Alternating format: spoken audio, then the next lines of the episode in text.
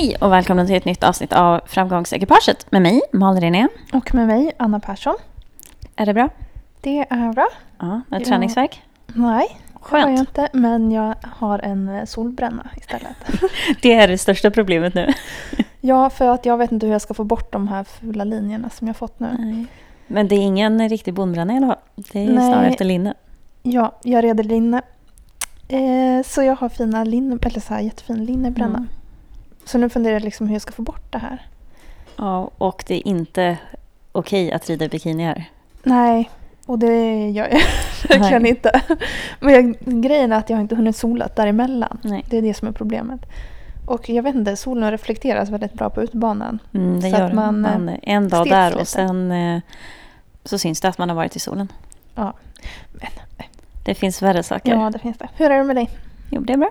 Mm. Tycker jag. Härligt. Mm. Fick ju igår, idag är det söndag, men igår var det lördag. Då fick jag åka till Strömsholm och vara med på det här projektet som heter Innovate Passion. Mm. Som vi pratade om i förra veckans avsnitt. Ja, alltså ett, ett projekt som Ridsportens Innovationer och Saab har startat tillsammans. Ja, och ett företag som heter Eklekt, och de har fått pengar från Vinnova. Mm.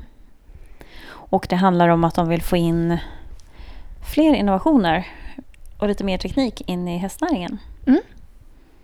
Och eh, det var eh, trettio tjejer där och några till, så det var några män på plats också, men som var med och som var med i den här workshopen som vi hade. Spännande. Och eh, det var ett antal olika föreläsare. Jättespännande områden fick de prata om. Eh, allt ifrån just idégenerering och det här med innovationer och den biten, men också en veterinär och forskare som var där och pratade om hållbarhet och prestation och hur de står gentemot varandra. Alltså nu pratar jag om hållbarhet och prestation för hästar. Och vad det finns för faktorer som är med och påverkar det. Och, ut, och då framförallt ur ett forskningsperspektiv, för det finns ju mycket som man kan tänka. Han tog som exempel att eh, man tänker så här att ja men eh, det är väl klart att man, hästar som är alltså byggd i uppförsbacke, de har mycket lättare för samling och håller bättre jämfört med en häst som är byggd i nedförsbacke.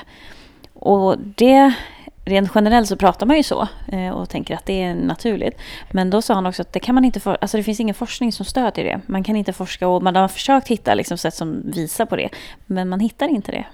Nej. Och att just det här med forskning, man måste ju, och det har vi ju pratat i ett tidigare avsnitt i här i podden, om forskning, men också att det räcker inte bara att ta det på två hästar, utan man behöver rätt många och kolla och kunna ha, ha parametrar som man kan mäta. Ja, annars blir det väldigt svårt att stödja sina resultat på det. Mm. Och kunna göra någon utvärdering. Mm. Eller jämföra olika resultat med varandra. Mm. Men en jätteintressant dag som mynnade ut i ett antal olika problem som vi hade förslag på lösningar på. Och vad det kunde ge för resultat. Mm. Och dessa grejer kommer vi jobba vidare med i, sen, i samband med den kommande workshopen som är i början av augusti. Och sen kommer det vara en tredje som är i slutet av augusti. Ja, väldigt kul. Mm. Spännande att höra. Jätte, ja, men det var väldigt kul. Och så en väldig blandning av människor. Det var en person med som till exempel var så här nyexaminerad agronom. En annan som jobbar med djurparksdjur. Mm-hmm. Och en... några som jobbar med trav, och sen en del som kommer från ridskolevärlden och en del som också kommer från ridsportvärlden. Så en bra blandning. Och det tror jag är så viktigt också, för att man ser ofta ur olika perspektiv på saker. Mm. Och det blev ju en stor, alltså jag har ju, för mig var det en bra grej att tänka liksom att man får se det från flera olika perspektiv, och det kan man ju fortfarande själv tänka att man har olika perspektiv, men man har alltid sitt egna, eller jag tänker mycket det här att vi försöker få lönsamhet i saker och ting, och vi måste få in företagandet, någon måste betala och det. Och en del av dem som kom från ridskolevärlden, en del av dem hade inte alls det perspektivet, utan de hade en annan, och hur vi kan få in, se till exempelvis funktionärer och få en större bredd i. Då pratar de om ridsporten, men jag tänker generellt inom hästnäringen. Att vi, hur kan vi få in fler, och hur ska vi kunna öppna upp för att fler funktionshindrade skulle kunna ta del av hästar? Och vilket fantastiskt djur det är. Eller ensamkommande flyktingbarn, eller de från andra länder som kanske inte, eller där hästen inte är en naturlig eh, sport eller, att, eller ridsporten är inte naturlig för dem eller så, utan att det är, det är något helt främmande. Mm. Och, ja, viktiga frågor. Ja, det är det. Och dels tänker jag mycket för att vi behöver få in mer pengar. Alltså, det ska bli mer lönsamt att kunna driva ett hästföretag. Men också att arbetsmiljön ska bli bättre, men mer hållbart också. Men framförallt att det ska bli mer lättillgängligt för många. Så att inte många tänker att ja, ridsporten då, generellt, nu pratar jag ridsporten då, då för det är ju mer det än generellt att hålla på med hästar så kanske, men att det är en rikemansport. Mm. Och att det är, man tycker att det är lite, ser dem som en, man ses som en sekt liksom, att det är konstiga människor på ett sätt ibland. Mm. Jo, det har vi fått höra. Ja, men att det är ju inte riktigt jämt så. Nej, verkligen Eller inte. Eller inte jämt, det är typ aldrig så. Men alltså, jag, och jag kan förstå, står man utanför och tittar på det så kan man ju uppleva det som att det är lite konstigt för man förstår inte. Men att kunna få bort det. Mm. Nej, men det var jättekul. Däremot så fick jag ju inte se några tävlingar. För det har ju varit S M mm. i dressyr för uh, de på storhäst. Yes. Nu, och det fick jag inte se någonting idag. Det var lite synd. Men vi har fått kolla i resultatlistor och följa alla där. Mm. Ja, men det är tråkigt att inte se på plats också. Ja, eller att inte ens få med att rida. Det är ännu tråkigare. Ja. Nej, men man kan inte få allt. Det kommer, det kommer fler år. Ja, det är det. Vi får glädjas över att... Eh, Fölungen föddes i morse. Eller den som vi har, som var den dressyrstammade fölungen, föddes i morse. Så söt. Den är ja. helt svart. Den är helt svart. Förutom ja. typ tre, fyra strån vitt i pannan. Ja, och sen lite skägg. Rätt mycket vitt skägg också. Ja. Men, det försvinner. Ja. Det blir ett svart sto. Som är efter Boncure Highlander Fiersteinish. Så fin. Ja, han ser jättefin ut. Så det ska bli väldigt kul. Mm. Så sa nu att nu har jag ju, och den tvååringen som jag har är också svart, så nu kan vi köra par. Jag tycker att det här låter hur bra som helst. Och vi har ju fortfarande inte firat första hästen, så vi får väl köra dubbelt firande nu. Ja. Och när man döper en häst så ska man göra det med champagne. Mm. Och eh, båda hästarna har ju fått en namn nu. Ja. Så att det, är, det är lika bra att behöva. Vi får ta och fira redan då. Ja, det blir två flaskor. En för vardera häst. Det låter bra. Ja, men det måste man fira. Ja, allt man kan fira ska man fira. Ja. Det är viktigt. Det tycker jag.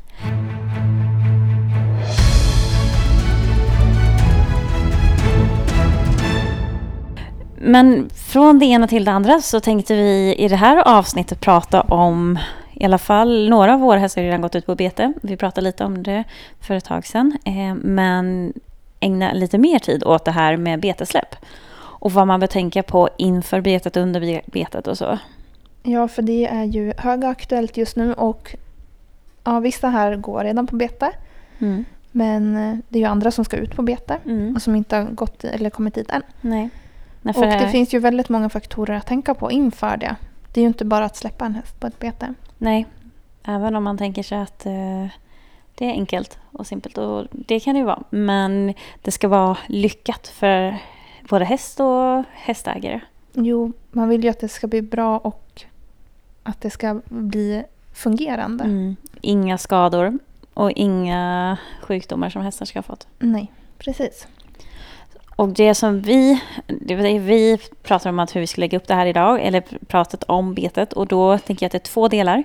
Eh, dels är staketet och hagen i sig, och sen vad man ska göra med hästarna innan de släpps på bete och vad man gör med dem sen under tiden. Ja. Men om man tänker sig, om man börjar med hagen och staketet, så är det ju jätteviktigt att man går runt och kollar det och ser över det. Det är, tänker jag alltid, för oss här på gården är det smidigt, för det, vi, det är ju samma mark som vi har haft i flera år, så att vi vet ju hur hagarna ser ut. Vi måste ju ändå gå över dem, men om man är på, ny, på ett nytt ställe och kanske köpt en ny gård eller ska ut på ett nytt bete, tänker jag att det är ännu viktigare att gå runt och se hur det är. Och finns det, ligger det gammalt skräp någonstans? Eller, så när vi flyttade till den här gården fanns det väldigt mycket taggtråd. Och det är ju allt bortrensat, men man ser ju ibland på vissa ställen man åker förbi, det blir ju mer och mer sällan att det ligger taggtråd, men att det kan finnas kvar. Ja. Så allt sånt måste bra, och det är ju förbjudet att använda staket utav taggtråd, men det finns ju en del som rullar ihop det och så lägger det på en sten typ och tänker vi tar det där sen. Ja, men så det man bör göra det är att gå över stolpen och eh, trådar. Mm, kolla och isolatorerna. Så att Precis, isolatorerna, och sen kolla också så att det inte är någonting som ligger an mot staketet. Kanske mm. röja med röjsåg mm. så att det inte ligger grenar och sånt på. Mm. Och sen se över elen så att den är fungerande. Så ja. att man har ett fungerande kretslopp mm. kring hela hagen. Ja. Och en bra grej är att ha isolatorerna på insidan, alltså in mot hagen. Istället för att ha dem på utsidan. För skulle hästarna få för sig att springa igenom så är det mycket svårare för dem att få med sig tråden. Mm. Däremot ja. i hörnen så är det väldigt bra att ha dem på utsidan. Ja, det håller lite bättre då. Mm. Och också jag tänker, för det händer ju titt som tätt vet man när man ska sätta staket eller om det något går sönder och man ska skarva. Att skarvarna blir, att strömmen går igenom så att man inte tappar i styrka. Mm.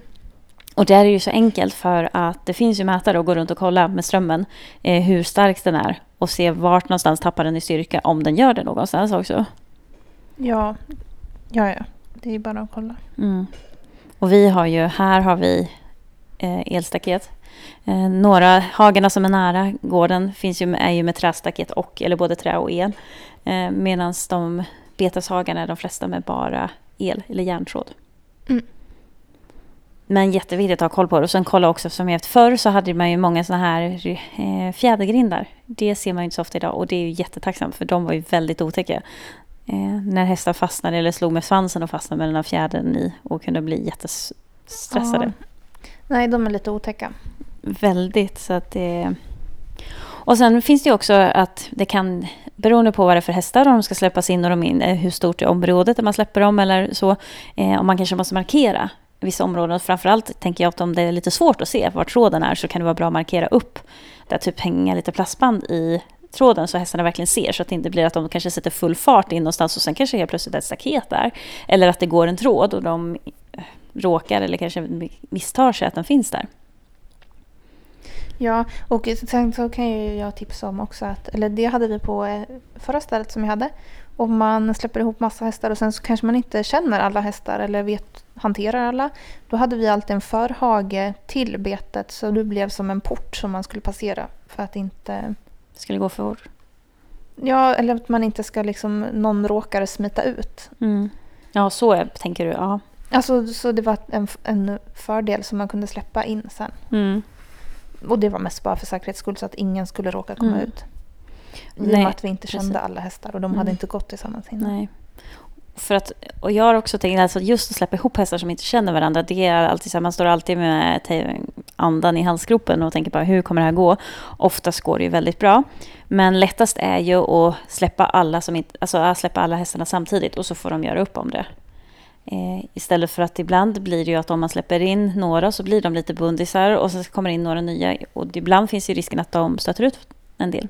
Mm. Nej, så det är bättre att släppa ihop alla. Mm. Men återgår till hagen. Mm. Det man också behöver göra det är att se över marken som de ska gå på. Mm. Eh, dels kanske man behöver rensa, mm. ta bort stenar och sådana saker. Men också se så att det inte växer något olämpligt där på platsen. Nej, för att det f- finns vissa växter som är giftiga för det här hästar. Mm. Och det här går att kolla upp om man söker på alla. Precis. Och en del av saker som smörblommor till exempel, det är ju inte... Toppen blir bra, men hästarna undviker dem ju ofta. Så ofta är det ju så att de äter inte de giftiga växterna. Nej. Men blir det så att det blir för lite bete eller så, eller att ja, någonting, då finns risken att de kommer börja äta av det. Ja, precis. Och så tänker man också det här med betet. Har man en jättestor mark, eller väldigt mycket mark, så att man tänker att det här kommer bli för mycket för hästarna, då kan man dela av det. Så kan man använda först den ena och sen släpper man över de andra så man växlar så. Ja. För, är det för blir det för mycket bete, då kommer de inte hinna äta allting och då kanske det börjar komma upp ogräs och gräset blir lite grövre och vilket de inte tycker är lika gott. Och då måste man putsa det. Då är det bättre att låta en hage stå och vila och sen går de in och sen kan man byta. Ja, precis. Så är det. Så man ja, växlar. Mm, det är jättebra. Och det är kanske lite svårt att alltid uppskatta storleken. Men jag tänker att man märker det också. Mm. Och annars finns det ju personer att fråga. Ja, om. Gud ja. Absolut, det finns det ju. Sen är det ju det här viktigt med vatten. Superviktigt, verkligen. Mm. De säger att en häst dricker ungefär cirka tio procent av sin egna vikt varje dag. Och är det väldigt varmt eller om den är i träning så ökar det. Mm. För jag vet förra året, vi, det kommer ju komma till oss eh, ridskolehästar från en ridskola i Stockholm. Och då är det tjugofyra stycken. Förra året var det inte tjugofyra, då tror jag de var arton. Jag tror det är arton och så. Och då drack de, vi körde ut nästan en kubik vatten varje dag till dem. Mm. om inte det var varje så var det varannan dag. Liksom. Varje eller varannan dag körde ut en kubik vatten till de här hästarna. Eh, för att dels var det så varmt, men de behöver ju dricka. Verkligen. Och det som är så viktigt också är att man håller vattnet rent. För mm. att eh, det sker eh, att det utvecklas alger, eller växer alger mm. i, om det är badkar eller tunnor eller vad man nu har mm. i.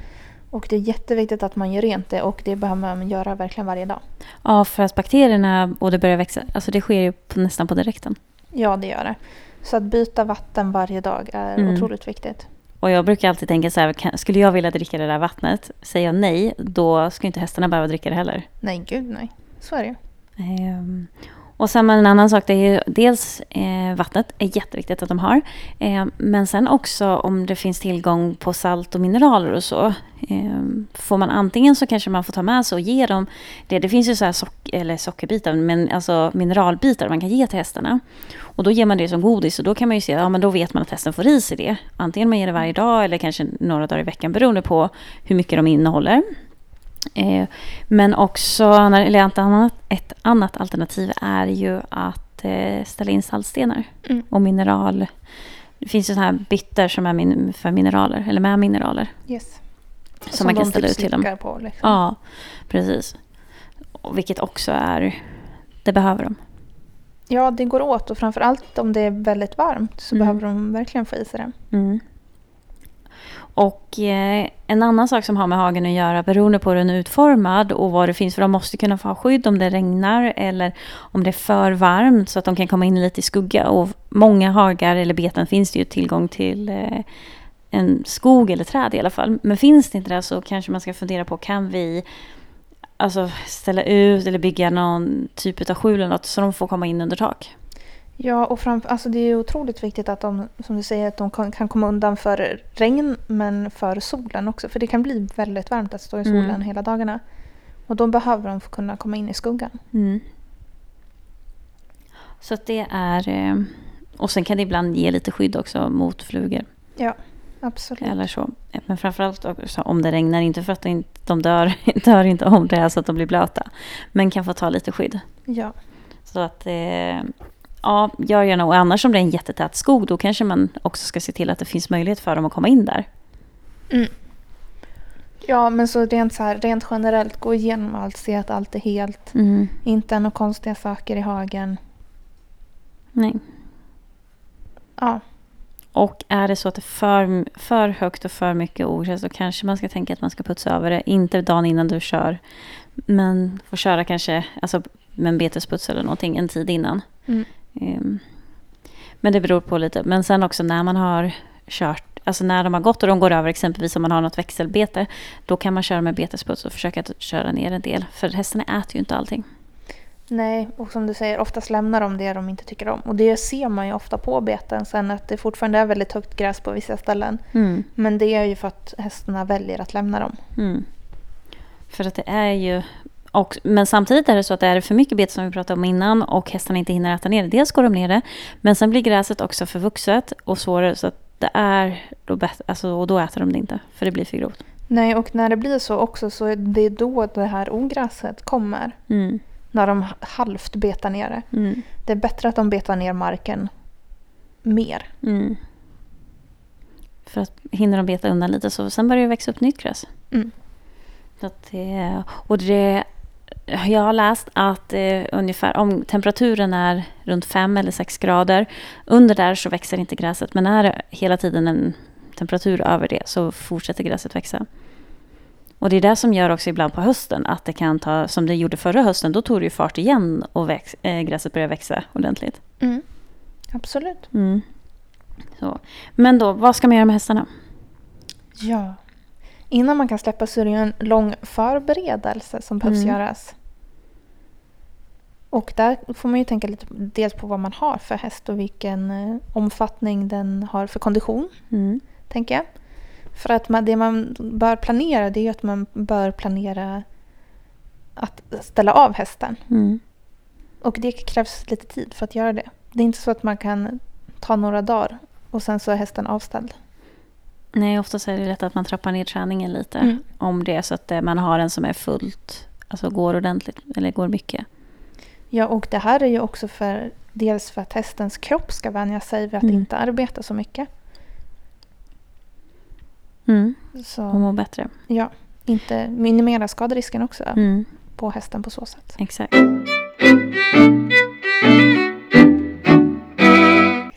Men sen måste man tänka på det här med parasiter och amaska. Så att eh, åtminstone tre, alltså senast tre dagar innan eh, de ska, eller minst tre dagar innan de släpps på bete, så måste de ha maskat, så att man inte tar med sig potentiella eller, eller snarare eventuella parasiter med sig ut på betet. Ja, det är jätteviktigt, för det vill man ju inte ha. Nej. Och där är det ju olika vad, om man tänker sig att man ska ta så här, kolla maskenprov och se vad de har, eller om man tänker sig att äh, men vi tror inte det är något, eller vet vad hästarna har, och då kanske man tar en vanlig avmaskning eller så. Det får man ju, det är upp till, eller det, ja, det är självklart upp till varan, men man kanske också får se vad hästen ska ha och vad som ja, behövs. Ja, och känner man att man inte har någon aning, då är det ju bäst att skicka in och kolla. Mm. Så är det absolut. Så man ger rätt, så att inte de har blodmask eller något och sen så, som kan ge jobbiga följder. Ja, precis. Men också en annan sak där som jag kom på i samband med att trappa ner ridningen, så är det också att man trappar ner grov, eller inte grovfoder, kraftfoder. Mm. För att när en häst släpps på bete så behöver de oftast inget kraftfoder. Nej, och skulle de behöva det, då kan man ge det när man, antingen när man är i hagen eller eh, tar in dem om man nu ska. Men då ska ju finnas en anledning till varför de ska äta det. För att oftast ja. så finns mycket energi, och gräset är oftast ganska kraftigt i början av säsongen. Ja, och där också, när du säger att det kan vara kraftigt i början, det som kan vara bra att göra är också att man gör en analys utav, alltså som en vanlig foderanalys utav betet. Mm. Då vet man också lite vad det är man släpper dem på. Exakt, och så kan man också se lite vad det finns för örter och så där. Mm. För ibland kan det vara att man sår in lite örter på ja, eller betena. Mm. Om man inte tänker sig att man vill göra det på sina gärden. Mm. För att få in dem. Eh, så att, nej, det är jättebra. Kraftfodret är viktigt att eh, ja, man tar bort det. Antingen tar bort helt, eller om man ska ta, självklart så måste man ta och ta ner eh, och ta ner det successivt, men sen också se, behöver vi inte.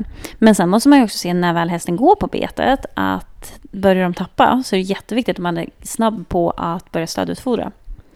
Ja, precis. Och eh, det kan man kan göra i början också, för att ser man till betet så är ju det väldigt fint mm. jämfört med att exempelvis ha.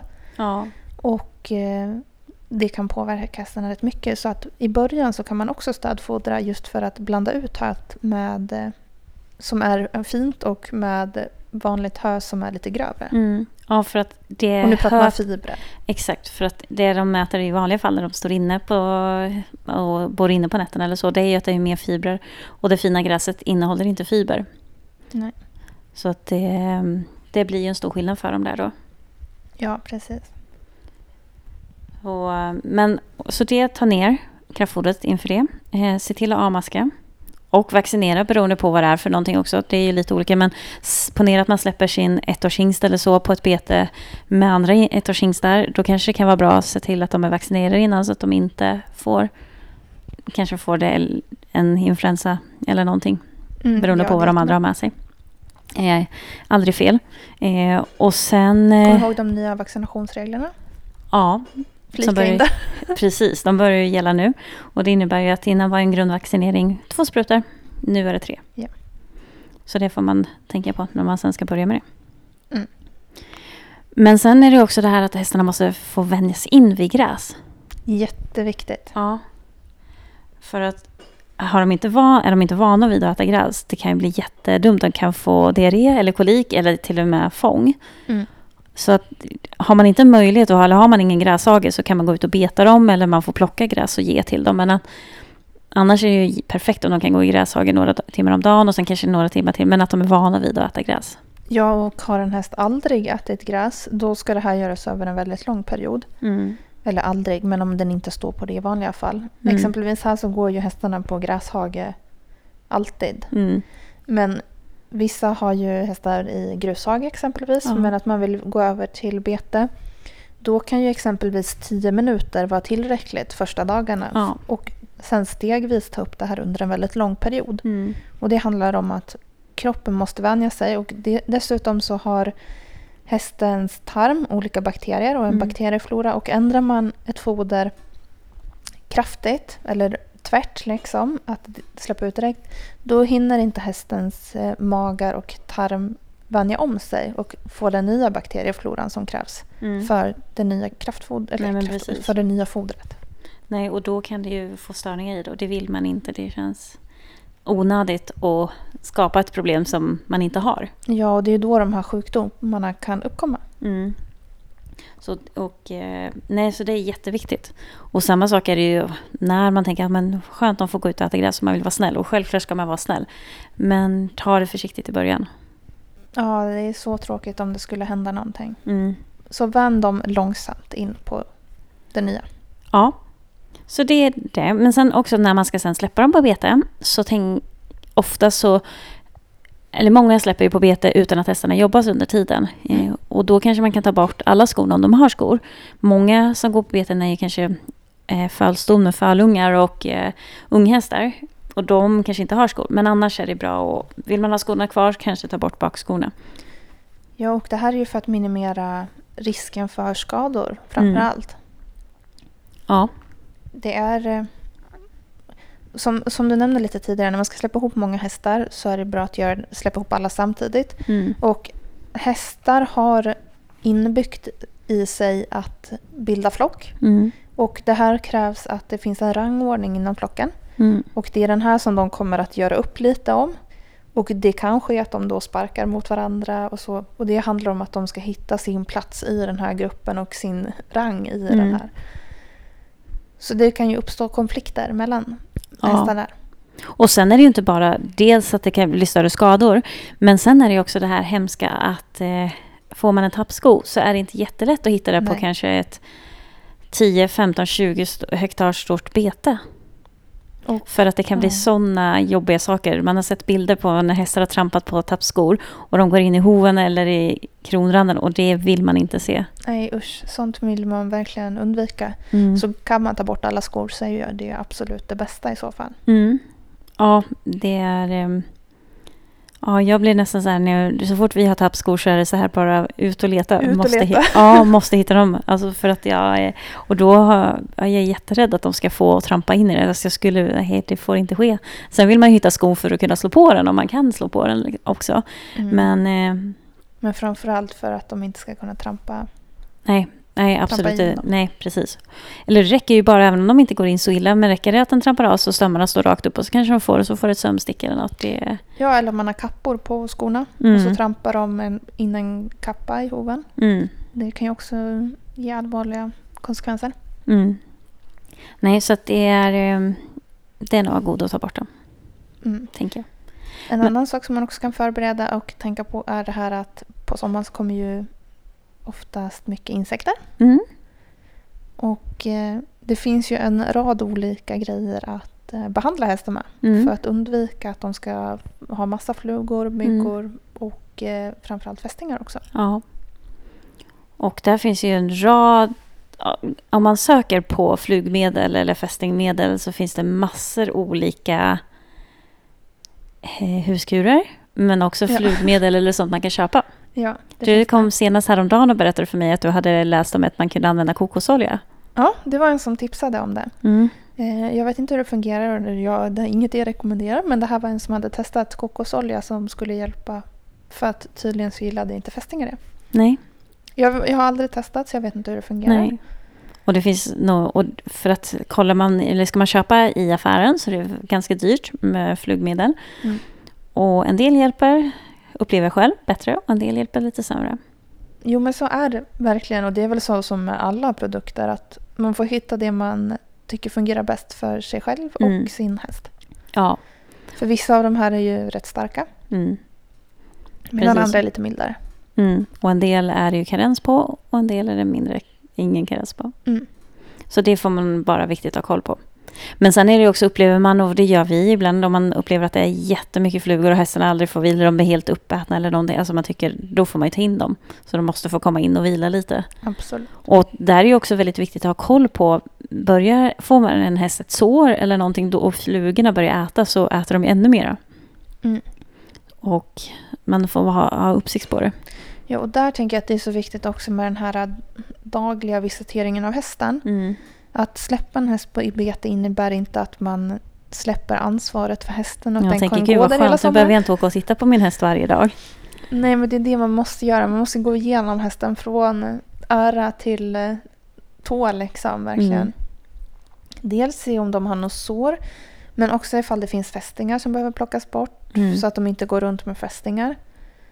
Och liksom, ja, se över hur de mår verkligen. Mm. Kolla hullet. Titta på dem, känn på dem. Har de tappat i vikt eller har de kanske gått upp jättemycket i vikt? Mm. Inget utav det är bra, utan man vill ju att de ska hålla sig på en lagom nivå. Mm. Sen är det ju också i början, när gräset är väldigt saftigt, så är det ju många hästar som svullnar upp rätt snabbt. Men det är oftast för att det också är väldigt mycket vatten. Mm. Sen blir det mer. Men självklart, de får inte bli för feta. Det är, eh... det är inte bra det heller. Absolut inte. Men man får ju också kolla att de får inte bli för tunna. Men kollen på hästar, vi kollar morgon och kväll här. Mm. För att även om det hade varit skönt att kolla en gång om dagen, men samtidigt kollar man varje kväll eller var det nu vilken tidpunkt man än väljer. Och så går det tjugofyra timmar till nästa gång. Det är mycket som kan hända. Jo, men det är det. Och alltså, jag skulle inte förlåta mig själv om man kommer och bara, nej men jag var lite lat, jag orkar inte gå och kolla på dem. Nej, jag menar, alltså det finns ju superotäcka saker som kan hända. De kan få, råka få ett sticksår utav en pinne som de råkar få in någonstans. Mm. Och ett sticksår, om det får gå tjugofyra timmar, så är det ändå rätt lång tid mm. på ett sånt. Så det, ja, det, jag tycker verkligen att det är viktigt att man ser över hästarna. Mm. Ja, och sen eh, jag läste en artikel om det här med betesläpp. Och då var det en veterinär som pratade att den hade dels pratat om det här att eh, när man ska Alltså man ska, måste vänja in hästen, mm. alltså på betet. Men att den, det var en häst som hade kommit ut på bete och ätit. Och sen efter ett antal timmar, alltså inte så jättemånga timmar, men några. Då hade den gått, alltså den gick från fullt frisk till akut fång. Och så fick de bort hästen. Mm. Och så att jag tänker i början är det nog väldigt bra att man har koll. Man kanske kan kolla tre, fyra gånger de första dagarna. Ja, och att man vänjer in dem verkligen på mm. gräs. Ja, gud ja. Jätteviktigt. Eftersom den påverkar så, den här hästen då, den påverkas av de där toxinerna som utsöndrades. Mm. Och, och det är inget kul att få en häst som blir känslig. Nej, verkligen inte. Och det vill man verkligen undvika. Och jag mm. tänker att man ska verkligen försöka göra allt för hästens bästa. Mm.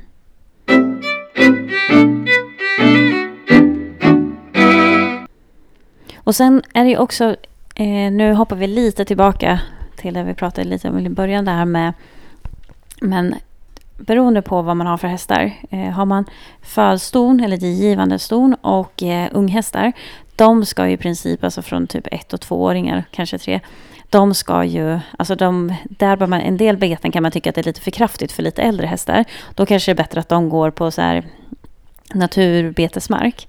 Men annars är det, det är faktiskt inte så helt fel att de går på åkerbetesmark. Alltså de, för det, de unga hästarna och de givna hästarna, de behöver all näring de bara kan få.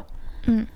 Um, och jag läste någonstans att det fanns någon sån här riktvärde om att tre hästar per hektar åkersmark, kanske två hästar per hektar naturbetesmark kan vara okej.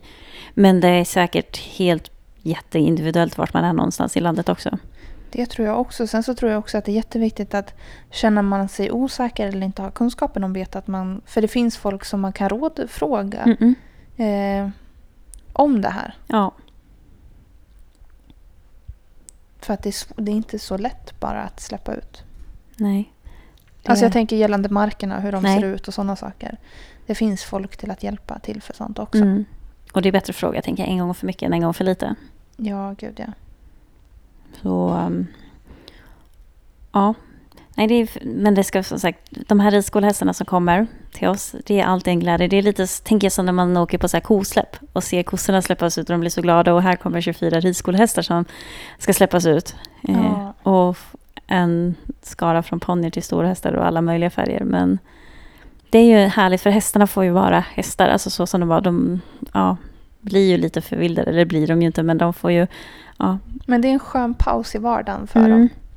Jag tror att alla de nästan njuter av att få komma. Ja. Och bara vara och äta. Mm. Ja, absolut. Men en annan tanke sen eh, tänkte jag nu på det här med beten är eh, också att eh, man kan ibland, beroende på hur mycket tillgång till beten man har, men att man kan också, för hästar har ju en viss typ av parasiter, kossor och får har en annan. Så ibland kan det vara så att om man tänker sig att man har fått parasiter eller någonting, om man inte har en möjlighet, för i vanliga hagarna är det sådana hagar man har på vintern, de kan man ju gå och mocka. Det är lite lättare, men det är inte lika lätt om man har ett jättestort bete på tjugo hektar och gå och mocka det.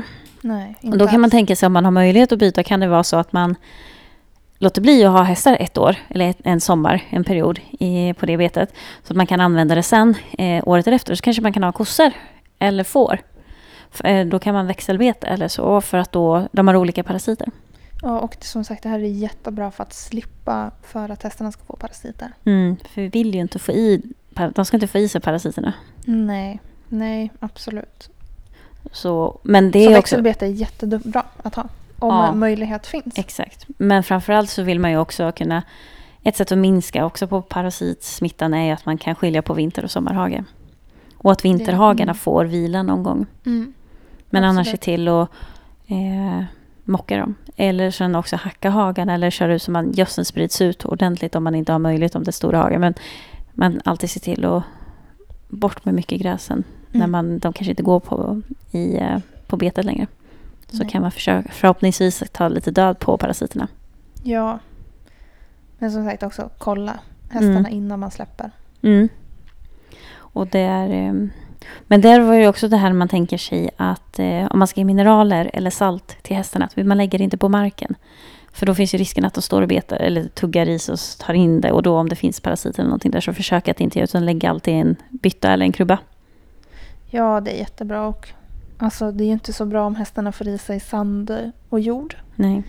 Eh, får de i sig för mycket sand så kan de också få kolik av sådana saker. Mm. Vilket de kan få om man fodrar på det sättet. Så lägg gärna i någonting i så mm. fall. Och så tänker jag samma sak om det. För att det är ju ganska meningslöst om man lägger ut något på marken och så kommer det regn och sen är allt där borta. Ja, jo, det, det kan ju flyta lite iväg om det, om det kommer regn i byttan också. Men det är i alla fall kvar på samma ställe. Ja, och många av de grejerna som man köper är ju redan i färdiga byttor. Mm. Eller sådana jättestora saltstenar finns ju hållare till som man kan sätta dem i. Ja. Så det finns, går att lösa enkelt. Mm. Sen finns det, det här har vi inte pratat om, men det finns en del hästar som har solexem. Ja. Så det kan man ju också ha koll på. Det finns ju en hel del preparat som hjälper. Det har jag upplevt som är väldigt individuellt. Vad som hjälper på en häst kanske inte hjälper på en annan. Men att man eh, har koll på det. Och samma sak om det är en häst som har kanske väldigt mycket vitt i huvudet eller en skimmel, att man kanske får ta på lite solskyddsfaktor på dem så de inte blir brända. Mm. Och det är ju, alltså, det är ju jätteenkelt att göra liksom. Mm. Det finns solhellosan om man inte vill ja. köpa en vanlig solskyddsfaktor. Men solhellosan är ju inga konstiga saker i. Nej, men är de lite rosa eller vita på mulen exempelvis, då har de jättelätt för att bränna sig. Mm. Ofta så och har de längre päls och det är lite på rumpan, så brukar de inte bränna sig. Nej. Men framförallt där ja, huden är lite tunnare och det inte finns så mycket päls. Nej. Så ja. Nej, det är super toppen tips. Mm. Och lika det här alltså med alltså som sagt flugor och sånt. Vissa är jättekänsliga mot broms. Mm. Och ha använt bra medel för det. Ja. Och, och det är ju också så olika från häst till häst hur de reagerar på det. Mm. Och samma sak tänker jag ofta när man går över dem. Eh, I alla fall tänker jag alltid jag det när man går och hälsar på dem. Att man också kollar efter fästingar. Så finns det några fästingar att man tar bort dem. Och alltid se till att få med huvudet. För en del av fästingsjukdomarna, de smittar ju i, alltså i första dygnet. Mm. Och det är ju rätt skönt att slippa ja, fästingsjukdomar. Jag tror att det är... Nu kommer inte jag ihåg, det här kanske hade varit bra. Men om man plockar dem inom ett visst antal timmar mm. så hinner de inte överföra Nej. själva Exakt. smittan. Mm. Det finns ju flera stycken olika som fästingar bär på. Ja. Nej, så, så det är superviktigt. Mm. Så att alltid kolla. Verkligen. Mm. Gå igenom dem varje dag. Ja, men sen när man kommer tänker sig till slutet av betesäsongen, så det som vi sa innan, man kanske får koll på in under mitten också, men när det kanske blir lite mindre gräs och gräset är inte lika kraftigt, då kanske man måste börja stödutfodra. Ja, och det här, framförallt så ser man ju det på hullet på hästarna. Mm. Och när, som du sa också tidigare, att när man väl börjar se att en häst börjar tappa så är det rätt fort verkligen som man måste sätta in. Mm, för de tappar väldigt, börjar de tappa så tappar de jättefort och det är så onödigt. Eh, och det, nej, det känns onödigt. Bättre att de får, annars kanske man ska börja ta in dem. Eller för, vädret fortfarande är jättebra ute, då är det väl kanske det är skönt att ha dem ut för man sparar ju också lite tid och slipp. Och sen ska de ju stå på stall resten av året, då är det skönt att ha dem ute. Men att man då får ja, stödfodra. Ja. Och då tänker man sig framförallt stödfodring i form av eh, grovfoder. Ja, precis. Absolut. Alltid det i första hand. Mm. Och hästarna är smarta, de vet, de väljer också att äta då utav det. Mm. Ja, verkligen. Jag kom på en grej nu som vi pratade om där i början och kolla över staketet eh, som jag har tänkt som, vi har, som man ser här. Nu är det inte så att vi bor vid en stor väg, men vi har en fårhage som ligger nära vägen, eller inte stora vägen men ändå. Och där när vi går över så också kolla vid staketet som är närmast vägen. Dels att staketet är bra, men också att det inte ligger massa skräp. Eh, så att eh, folk kan ju slänga ut eh, vad heter det? Kons- inte konservburkar, men typ så här Coca-Cola-burkar eller någonting. Mm. Eller ölburkar. Och det blir jättedumt om hästarna får i sig det.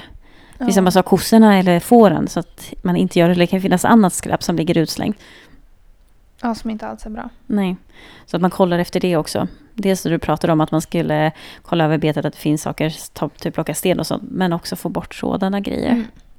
Absolut. För det är...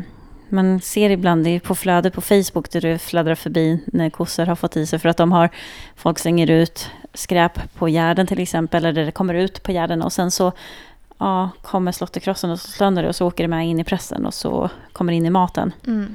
De är inte fina i magarna sen. Nej, och det är så sorgligt. Mm, det är verkligen. Det är hemskt. Det vill man ja, undvika, verkligen. Det skulle vara hårda straff för att få kasta saker ut från bilrutan. Ja, det var igår på den här workshopen som jag var på så pratade de om, jag kommer inte ihåg exakt vad de sa, men om det var typ att det var, är en soptunna typ femton meter bort eller femton steg eller om det var tjugo steg bort eller någonting, då väljer man oftast att inte, alltså många om det beror på vad det är för skräp, kanske man väljer hellre att slänga det på marken.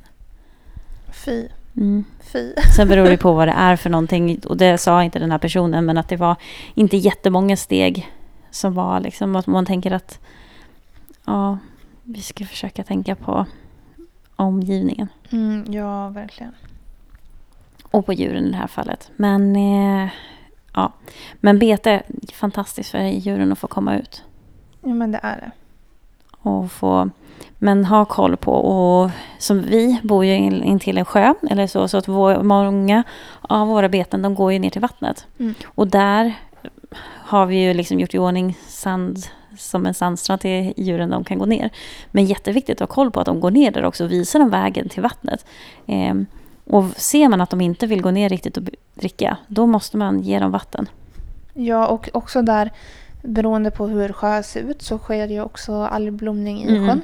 Gud, ja, och hästarna, de kommer välja. Alltså jag tänker att man bör ha vatten till dem ändå mm. som de kan välja mellan mm. för att de kommer då gå att välja det som är mer rent. Mm. Och ytterligare en tanke där med vart man placerar ett eventuellt badkar eller vattentunna eller vad man nu har eh, är ju att det ska finnas mycket plats runt omkring så att inte någon häst känner sig lite utanför och aldrig vågar gå fram, utan det är liksom möjlighet att rymma iväg, för i en grupp ibland händer det att alla hänger samman, men ibland är det ju några som, eller någon som stöts ut och kanske inte stöts ut så, men inte är, står lika högt i rang. Och den måste ju också kunna få möjlighet att få komma fram. Ja, verkligen. Så att det inte är för tajta, för då vågar de inte. Nej. Och sen också tänker jag att det är viktigt att ställa det på ett ställe där de kanske inte står och bajsar eller vilar eller någonting så, för då finns ju risken också att det blir lite för mycket gödsel eller så där. Mm, och också då att inte hästarna kommer fram som mm. är, som du säger, i lägre rang. Ja. Många tankar, många saker att ta med sig. Men det är viktigt att man liksom gör att släppa på bete med god eftertanke, tänker jag, alltid. Mm. Ja, det och ska att det är en vara... process att göra det. Mm. Och inte att man tänker, gud vad skönt, nu får jag sommarlov från hästen. Det får man väl på ett sätt, men fortfarande måste man ta sitt ansvar. Ja, det måste man verkligen. Mm. och ha och gå över och kolla sin häst och verkligen, ja, och det kanske har man den på beta hos någon, så hoppas man att man har koll på att den personen har koll. Det får vara ett krav från den som där man ställer den, ja, tänker jag. Jo, men det tänker jag också. Så att det är, för det ska ju vara en, en bra period. När de kommer tillbaka till hösten och när den ungen, så ska den ha vuxit på sig och få vara rund och fin i kroppen. Men mm. en äldre häst som kanske ska börja jobba sen, att den kommer in med nya krafter och är fräsch. Ja, fått vila lite, fått bort om det finns någonting som ligger där i kroppen mm. och skaver lite. Exakt. Ja.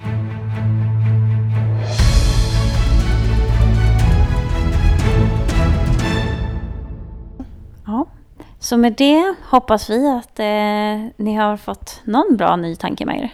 Mm. Eller lite råd. Ja, och att för det som släpper på bete, där hoppas man att hästarna kommer njuta otroligt mycket av det. Ja. Man får passa på att sätta sig i hagen och bara studera dem i dess naturliga form. Alltid bra. Och också studera och se hur de tar och gör upp den här med rang. Mm. För det är ja. väldigt intressant. Där, och vi kan lära oss mycket utifrån det, till hur vi ska ta och se hur vi ska lägga upp vårt ledarskap. Ja, för att vi har ju också domesticerat hästarna en hel del. Mm. Men där blir det något som att det blir så naturligt för dem. Det ligger så i dem mm. hur, hur man ska bete sig. Mm. Och det kanske man inte alltid ser i vardagen, om hästarna går en och en eller Nej. två och två. Eller Nej, liksom. men, precis. men går de i en flock, så tycker jag att man ska passa på att studera verkligen mm. hur hästarna beter sig mot varandra. För att mm. vi har att lära från dem. Ja. Det är jätteintressant. Mm. Jag gör det rätt ofta bara för att jag tänker att då lär jag mig mycket. ja. Och kan ta med mig därifrån. Ja, men det tror jag. Mm. Och man ser liksom ja, hur den beter sig i dess mest naturliga tillstånd mm. egentligen. Absolut. Men kommer ni på någonting annat ni tycker att det där borde ni ta upp, eller en fråga vi ska besvara eller en person vi ska intervjua, så mejla då oss på framgångsekipaget at gmail dot com. Ni kan också skicka på Instagram mm. under S K Stable Dressage eller Anna Persson med fyra S. Precis. Eller på Facebook-sidan Malin Rinné. Mm. Vi svarar alltid och mm. tycker att det är superkul när vi får in massa frågor eller tankar. Och gå också in och kolla på våra Instagram-sidor för att kolla på fölungen. Ja, alltså det måste göras. Man, som jag skrev, dör söt döden, för den är så söt. Man mm. smälter verkligen. Mm, hon är god. Så ja, in och kolla där. Ja, gör verkligen det. Det är värt det. Mm-hmm. Ja, det tycker jag. Men jag hoppas att ni får en helt, eller vi hoppas att ni får en helt underbar vecka. Det gör vi ja, verkligen. Ja, var rädda om era hästar, mycket kärlek, och njut av att få vara nära det fantastiska djuret hästen. Ja, det och studera dem. Ja, gör verkligen det. Och lär ut av dem. Mm. Ja, och ja, de ger oss villkorslös kärlek. Så länge vi ger dem det tillbaks. Mm, exakt. Men vi hörs och ses snart igen. Ha det så bra. Hej då! Hej då!